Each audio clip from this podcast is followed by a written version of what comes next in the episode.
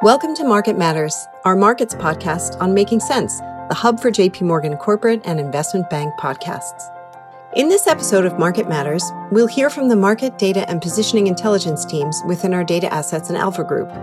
They'll be talking about key macro, micro, and political themes in the context of our high frequency trading data and proprietary signals from JP Morgan's markets business.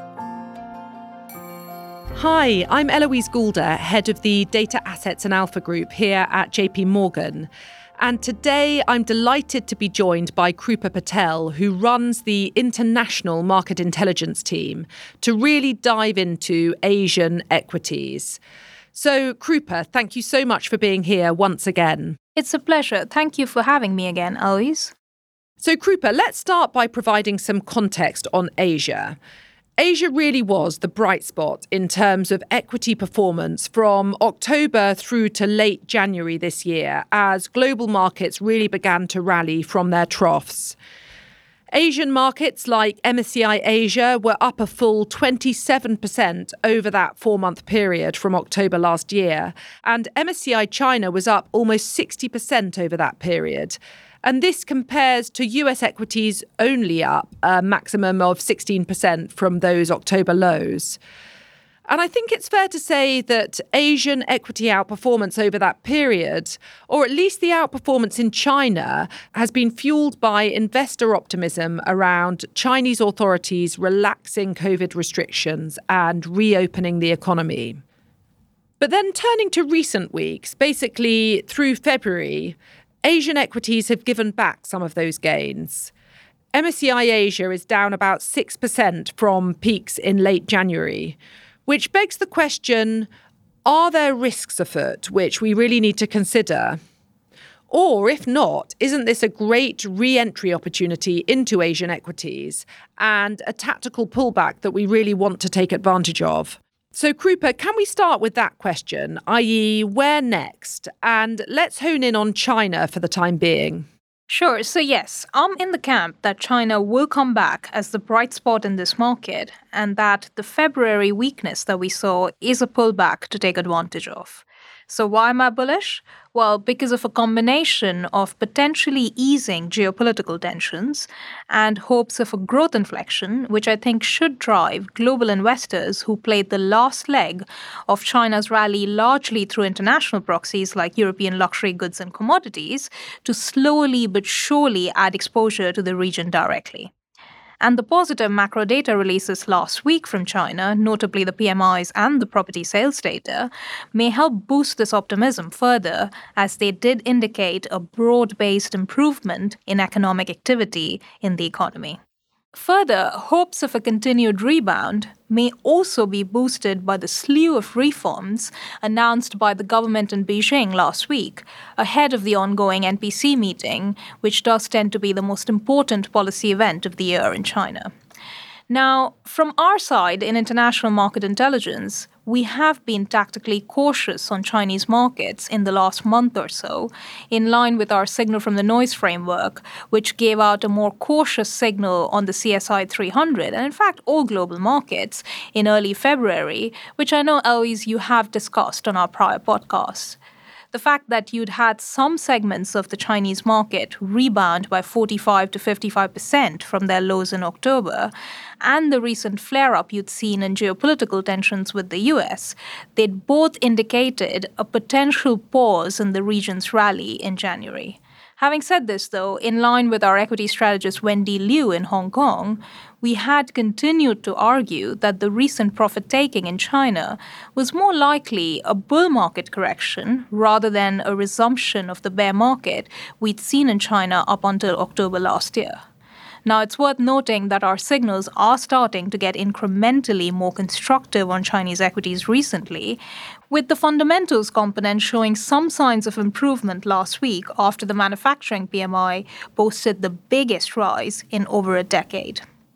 And this time, it is possible that the rebound that we see in China is potentially more potent as we see the more domestic segment of the Chinese market and the A shares participate in the rally as well, as the biggest beneficiary of the reopening driven rally in Q4 last year were the H shares. Thanks, Krupa. That's really helpful context on the reasons why Chinese markets have pulled back a little bit, and also why you're getting increasingly more optimistic at this stage. So, now can we turn to Japan, which has also been a key area of focus in the region, particularly after the Bank of Japan widened its yield curve control ranges in mid December last year, and so became incrementally less accommodative. We also have the new Bank of Japan governor now appointed. And since early December, the Japanese Nikkei index has been on a bit of a roller coaster ride, I'd say. It nosedived in December, but then it's rallied back over the last couple of months. So, Krupa, how do you suggest investors navigate Japanese equities at this stage? Sure. So, as you correctly mentioned, Japan has indeed been through a bit of a roller coaster on its monetary policy in the last three months after the BOJ unexpectedly widened its YCC ranges at the December 19th meeting, market expectations of an abandonment of its YCC policy by early or mid 2023 rose significantly. And that drove a sharp sell off in the Nikkei and also an appreciation in the yen up to 127 versus the dollar at the highs in mid January. In recent weeks, however, these hawkish policy expectations have been tempered post the nomination of Kazuo Ueda as the new Bank of Japan governor, who is actually in favor of maintaining Japan's accommodative monetary policy stance, as he believes that although inflation is rising strongly, it is still likely to remain below the Bank of Japan's 2% target by some distance. As a consequence, at its policy meeting later this Friday, the Bank of Japan is now widely expected to make no changes to its YCC policy, even though it will be the outgoing, more hawkish Governor Kuroda's last meeting before he officially steps down.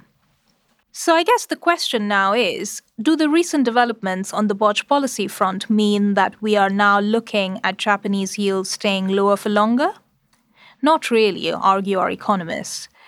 In sharp contrast to the incoming Governor Ueda's recent communications, our economists actually see YCC removal taking place around the middle of this year, with the risk of it happening sooner if demand side pressures on inflation grew further in the coming weeks and months.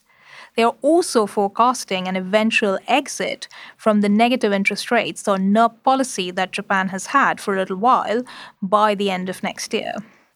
Now, with inflationary pressures fast rising in Japan and other DM central banks staying firmly hawkish, the Bank of Japan continues to face a difficulty in terms of keeping the current YCC while maintaining market functionality even after the expansion of the fund supplying operations against pooled collateral in January, after the December 2022 widening of the 10 year YCC band, the BOJ has been forced to purchase large amounts of JGBs. The February BOJ bond market survey released just a couple of days ago showed a further deterioration in market functioning, with the bond market functioning DI falling 13 points from the previous November 2022 survey to minus 64, which actually was a renewed low since the survey began in 2015. So, what does all this mean for Japanese equities is the key question here. Given that the BOJ is widely expected to stay accommodative later this week, I think it may well be that the recent stabilization we've seen in the equity market in Japan continue to be supported for a little while longer. And indeed, it's worth noting that our signal from the noise framework for Japan, which is tactical in nature, with an average holding period of six days, is currently pretty bullish as well. Over the longer term, too, I think Japan remains an attractive destination for global equity investors, a view that our chief Japanese equity strategist in research, Rie Nishihara, shares as well. At the end of the day, the Japanese economy is exiting from its decades long deflationary environment and shifting to an environment in which interest rates rise, even moderately even if the Bank of Japan not only modifies its YCC policy but also removes it completely and also gets rid of the negative interest rate policy it's held for a while, we think that the impact on the yen could actually be pretty manageable and corporate earnings could manage to stomach it. Plus, Japan continues to trade at a significant discount to its long run average valuations since the 1990s. But the difficult factor for equity investors is between the very short term and the long term there could potentially be a choppy path for Japanese equities as they factor in that final YCC abandonment announcement, which could come at any stage once Ueda is in place in the Bank of Japan. Thanks, Krupa. So that's a relatively more bullish picture that you've just painted for China and Japan, albeit for quite different reasons in both markets. And of course, as you say, the Japanese path higher could be somewhat choppy. But can we finally just turn to Europe? On a year to date basis, it's actually Europe rather than Asia or the Americas, which has been the leading or the outperforming equity region. And I think European market strength and resilience has surprised many, including ourselves. So, Krupa, if you're right about Asia having another leg higher from here, how do you think Europe fares in this context? Do global investors potentially now rotate out of Europe and into Asia? Not necessarily, as if China rebounds strongly from here, Europe will inevitably benefit from this as well, given its high exposure to the Chinese economy. Now, our signal from the noise framework has also recently turned incrementally more bullish on European equities. The framework was cautious on the region throughout February, along with cautiousness for most regions, as I had alluded to earlier. But it is now in, let's call it, weak buy territory. So I'm no longer cautious on European equities, but I do think that in this next leg higher for China, perhaps the Chinese domestic segment could finally outperform Europe. Great. Thank you, Krupa. So, if I briefly sum up then, Asian equities have been a bright spot in the global economy since they troughed in October last year. MSCI Asia, for example, is up over 20% since then, and so it's comfortably outperforming the US.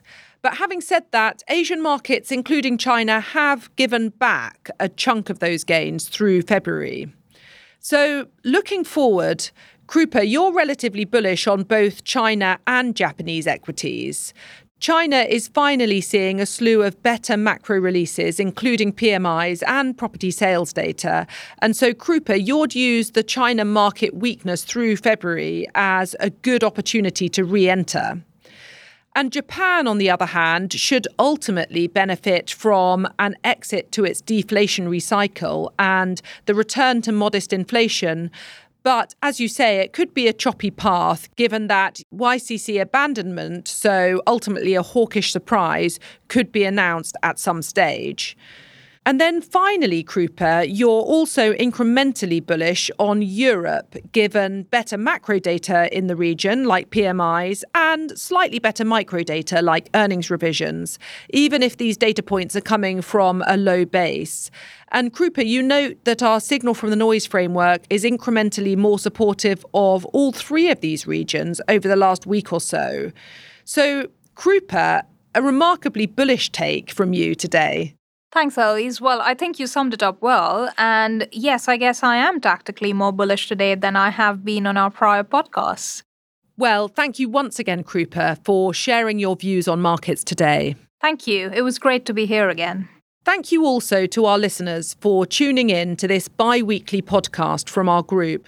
We'd love to hear feedback on our content and to hear about other topics you'd like covered. So, if you do have that feedback or questions, or you'd like to explore our wider team content further, then please do go to our website at jpmorgan.com forward slash market dash data dash intelligence.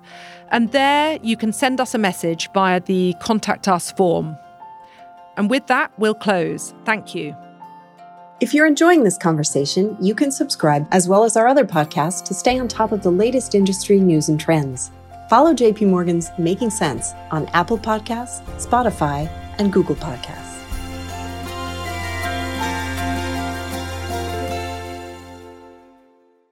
The views expressed in this podcast may not necessarily reflect the views of JP Morgan Chase & Co. and its affiliates, together JP Morgan. They are not the product of JP Morgan's research department and do not constitute a recommendation, advice, or an offer or a solicitation to buy or sell any security or financial instrument. This podcast is intended for institutional and professional investors only and is not intended for retail investor use. It is provided for information purposes only. Reference products and services in this podcast may not be suitable for you and may not be available in all jurisdictions. JP Morgan may make markets and trade as principal in securities and other asset classes and financial products that may have been discussed. For additional disclaimers and regulatory disclosures, please visit www.jpmorgan.com forward slash disclosures forward slash sales and trading disclaimer.